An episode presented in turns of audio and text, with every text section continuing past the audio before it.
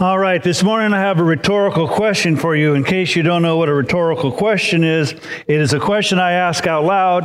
I don't expect an answer out loud, but I'd like you to at least contemplate it and consider what your answer would be. So the first question I have is What if God asked you to do something that would cost you your reputation, your standing in the community, and your name? Second question What if God sent a messenger and told you that, some, that something had taken place that was either impossible or at least improbable? What your, would your response be to that message? We're going to take a look at a couple of people who have a response to those requests and message and to see their response. And so we find the first person is Mary, and we're going to find that in Luke. And it says this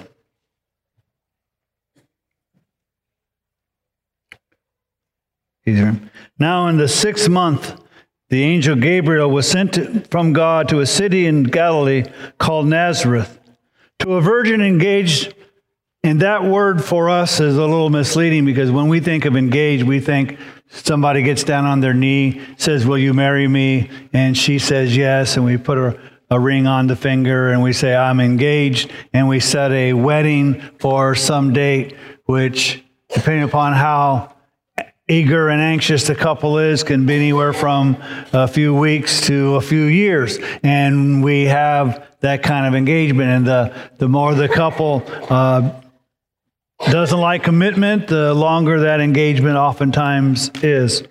But in this time, that this was in the uh, King James version, it calls betrothed, and even that doesn't give the true sense. It was like a there was a marriage contract. You were, in essence, married, but you didn't come together to live as a couple yet. That was the final step in the marriage. But in order to separate and no longer be betrothed, engaged, you had to file for a divorce. So it was much different than it. So there was this legal process that this woman, Mary, who had been engaged, as it says, to a man whose name was Joseph of the descendants of David and the virgin's name was Mary. And coming in, he said to her, Greetings, favored one, the Lord is with you. But she was very perplexed at this statement and kept pondering what kind of salutation this was. Now, I love this statement. We're going to see that Mary's kind of response later uh, by what Gabriel says, she kind of has the standard kind of response. Uh, she's at least intimidated, fearful of this angelic messenger. But even in that, she considers things. She's a thinker. She's just not someone who just, it's like, I understand that this is an angelic messenger, but that's, he didn't just didn't say, Hi, Mary. It was, what, what is the meaning of it? And so automatically we see that Mary thinks about what is being told to her. And we'll see later when other people say things to her about her child and whatever, that she continues to ponder them. So Mary has always been, throughout the scriptures, a thinker. And so right away she's thinking, well, what does he mean by this greeting? And the angel said to her, Do not be afraid, Mary, for you have found favor with God. You have found special grace. You have found uh, an appreciation by God. Uh, in our study of Daniel, we saw that every time the a angel came to Daniel, he would say, "You're a favored one," and so that's the greeting. So it's like, don't you don't need to be afraid. God holds you in a special position. So you don't need to be afraid. You have found favor with God. And behold, you will conceive in your womb and bear a son, and you shall name him Jesus. And he will be great, and he will be called the Son of the Most High. And the Lord God will give him the throne of his father David. And he will reign over the house of Jacob forever, and his kingdom will have no end. Now, the angel is announcing, in essence, the Messiah is coming. What every um, Hebrew woman has wanted to participate in, all the way back before there were Hebrews, all the way back when Cain and Abel, and, and Cain killed Abel, and Seth was born. Eve said, Perhaps this is the man that God has given, thinking of the redemption to be coming. And so when God made the promise to David that on the throne of David there will never cease to be an occupant, that they were always looking forward to this promise coming to pass. And Mary, being from the lineage of David, would qualify legally but Mary, understand there's one obvious problem with this announcement. And Mary said to the angel, How can this be since I'm a virgin? Now, notice that this is a different question than what Zacharias did. When Zacharias was told by the angel Gabriel that his wife was going to bear a son, and they were going to name him John, he said, How can I know this for certain? He had doubt. And that was the question. The question was, Can you reassure me of what you're saying is true? Mary is simply saying, I don't understand the process. Because the process is you're not to be a virgin to have a child. And most of you have gone to the appropriate classes to understand what I'm talking about. Okay, so she understands that she's not able to produce a child because she's a virgin. So she wants to know, I don't understand this. It's not that I doubt what you're saying. The angel answered and said to her, The Holy Spirit will come upon you, and the power of the Most High will overshadow you. And for that reason, the Holy shall, shall be called the Son of God. He's saying this child is going to be different. This child will be holy. This child will not be subject to the sin of Adam. That his birth is unique to all births. In order to do that, it requires a virgin. But the Holy Spirit will accomplish this. And then, in order to reassure her, he says, And behold, even your relative Elizabeth has also conceived a son in her old age, and she who was called barren is now in her sixth month. For nothing will be impossible with God. So, the angel says, Your cousin Elizabeth, who was in advance of age, she was barren and she's now six months pregnant. If God can do that, nothing is impossible for God, and He will accomplish this. Now, for her to say yes during this time in their culture will damage her reputation, her position in the community, and even potentially her potential relationship with her espoused husband. For you see, back then, in that culture, it was considered immoral to have sexual relations outside of marriage. And for her, since she was married in its sense, any activity that would be outside of that would be considered adultery, and the punishment potentially for adultery was at minimum divorce and maximum the death penalty. So God is asking a lot of Mary to be used in this way. Notice what Mary says. And Mary said, Behold, the bondslave of the Lord. She first acknowledges, I'm the vessel of God. I am his slave. Whatever he wants, I'll do. It's not about me, it's about him. I am his bondslave. May it be done to me according to your word. She submits to the will of God, even though it may and will cost her her reputation, her standing in the community, and put at risk her marriage to the one she was betrothed to. Now, God is not going to ask you to play this whole event over again. But God does ask us to do things that may cause us to lose our reputation or standing in the community.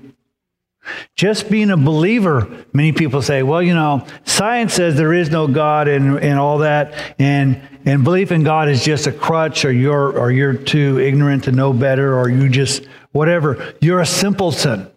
You, you need God to explain things that you just don't understand.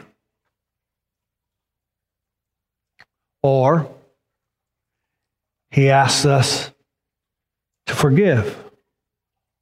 But I have a right to be angry. I have a right to hold a grudge.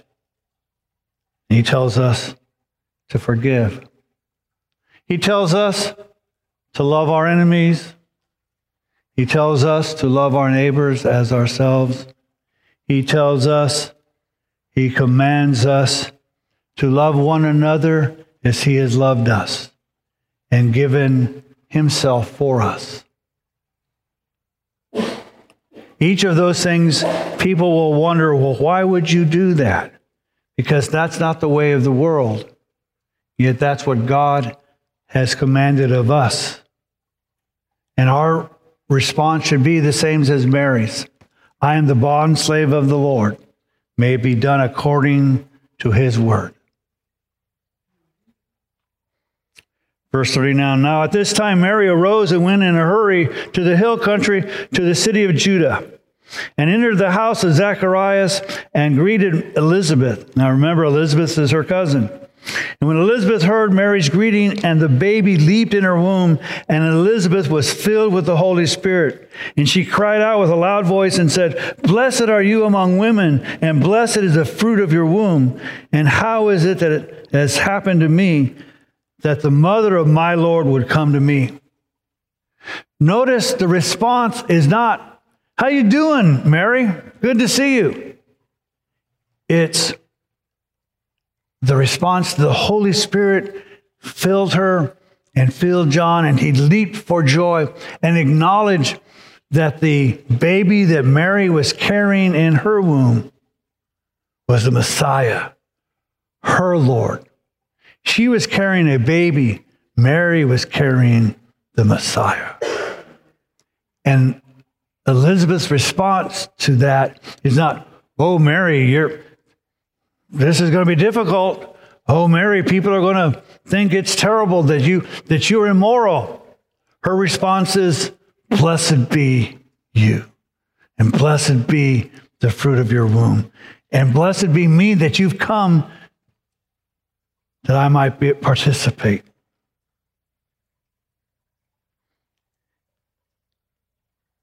And blessed is she who believed that there would be a fulfillment of what had been spoken to her by the Lord. She's saying, Mary, you were favored, but you were favored because you believed. And you were favored because you believed and you submitted. The third person is Joseph. And in Matthew chapter 1, verse starting with verse 18, it says, Now the birth of Jesus Christ was as follows. When his mother Mary had been betrothed to Joseph, before they came together, she was found to be with a child by the Holy Spirit. And Joseph, her husband, being a righteous man and not wanting to disgrace her, planned to send her away secretly. Now, this tells me a couple of things about Joseph, which is different than the typical thing that people think, especially the world, about righteous people. Usually they think righteous people are holier than thou and judgmental. and can't wait for you to screw up so you, they can say, You're a terrible sinner. How dare you? Joseph, being a righteous man, instead of taking his legal right to say, She committed adultery, stone her, or I want a public divorce to shame her, says, How can we do this that doesn't disgrace her? Kind of a different response than when we think we've been wronged. And let's face it, he's reasonable in his conclusion that she was unfaithful. She's been gone a while.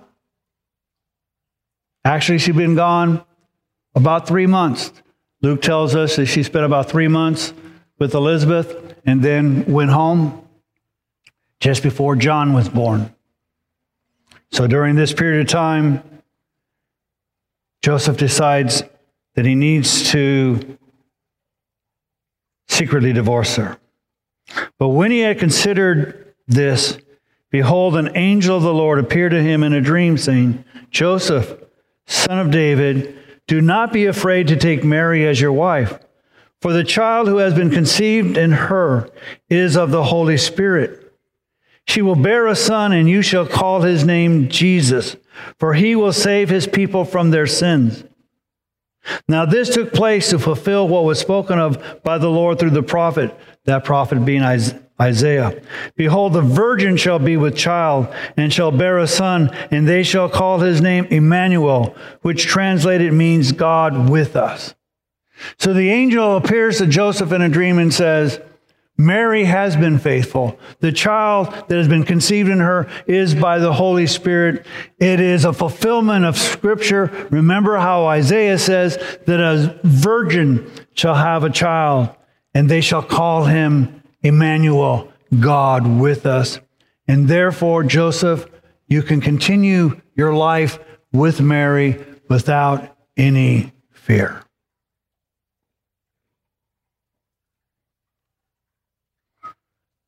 really highly improbable story. Yet it comes from the messenger of God. So Joseph could say, I don't care what the scripture says. Other people might think badly. Or I'm going to do what I want to do anyway. Now, unfortunately, that's the response many of us today do. I don't know how many times I've heard people say, I don't care what the scripture says. Or they don't say it, they just don't care what the scripture says. They just do what they're going to do. But Joseph does this. And Joseph awoke from his sleep and did as the angel of the Lord commanded him, and took Mary as his wife. He responded to the message of God in faith.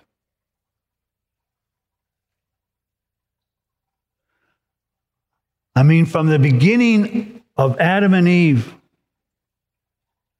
until today, there's only been one virgin birth.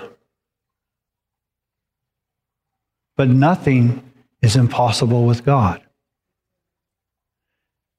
And Joseph no matter what it might cost his reputation or that of his bride or that of his family, believed the messenger of God. The message of God today is that Jesus, this one who will save their, his people from their sins, is the one who has saved his people from their sins. And all that required of us is faith to accept the grace that has been offered to us. Yeah, but Pastor, you don't know how bad I've been or how bad I plan to be. It's grace. Yeah, but those church people are no better than me. You're right. They're probably worse. We're not talking about the standard of, of actions. We're talking grace and belief. God has said that if I put my trust in his son, I will have eternal life. Yeah, but the world says all that there is to this life is this life. And if you don't do all the things and reach for all the gusto, you're going to lose out. I trust the Word of God because He said it. And there's one thing that's impossible for God, and that's the lie. And so if He says something, I can trust Him and believe Him. So Mary didn't need to have faith to be pregnant by the Holy Spirit. She submitted. Joseph needed to have faith that his bride was faithful and it was a child of the Holy Spirit and that this child would save his people from their sins. Mary frequently is is talked about being blessed, and she is. Unfortunately, there are denominations that place Mary on an inappropriate pedestal because she is not the mother of God. Jesus existed before Mary did. She was simply a vessel blessed and favored by God. Joseph gets not so much credit. But I see a man who, as the scripture says, who is righteous, who is forgiving and merciful and loving, who accepted in faith the word of God and then acted appropriately. Can you imagine being the parents of the Son of God?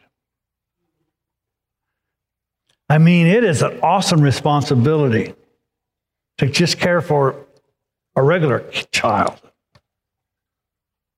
You know how awesome I know the responsibility is? Because parents usually don't think grandparents know what to do with children. They act as if they, their, the grandparents had no children to survive to adulthood.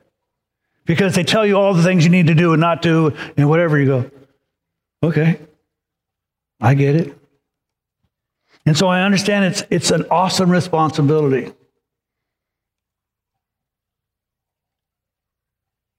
To care for the Son of God. Both Mary and Joseph must have been pretty awesome people. And no wonder they were favored by God.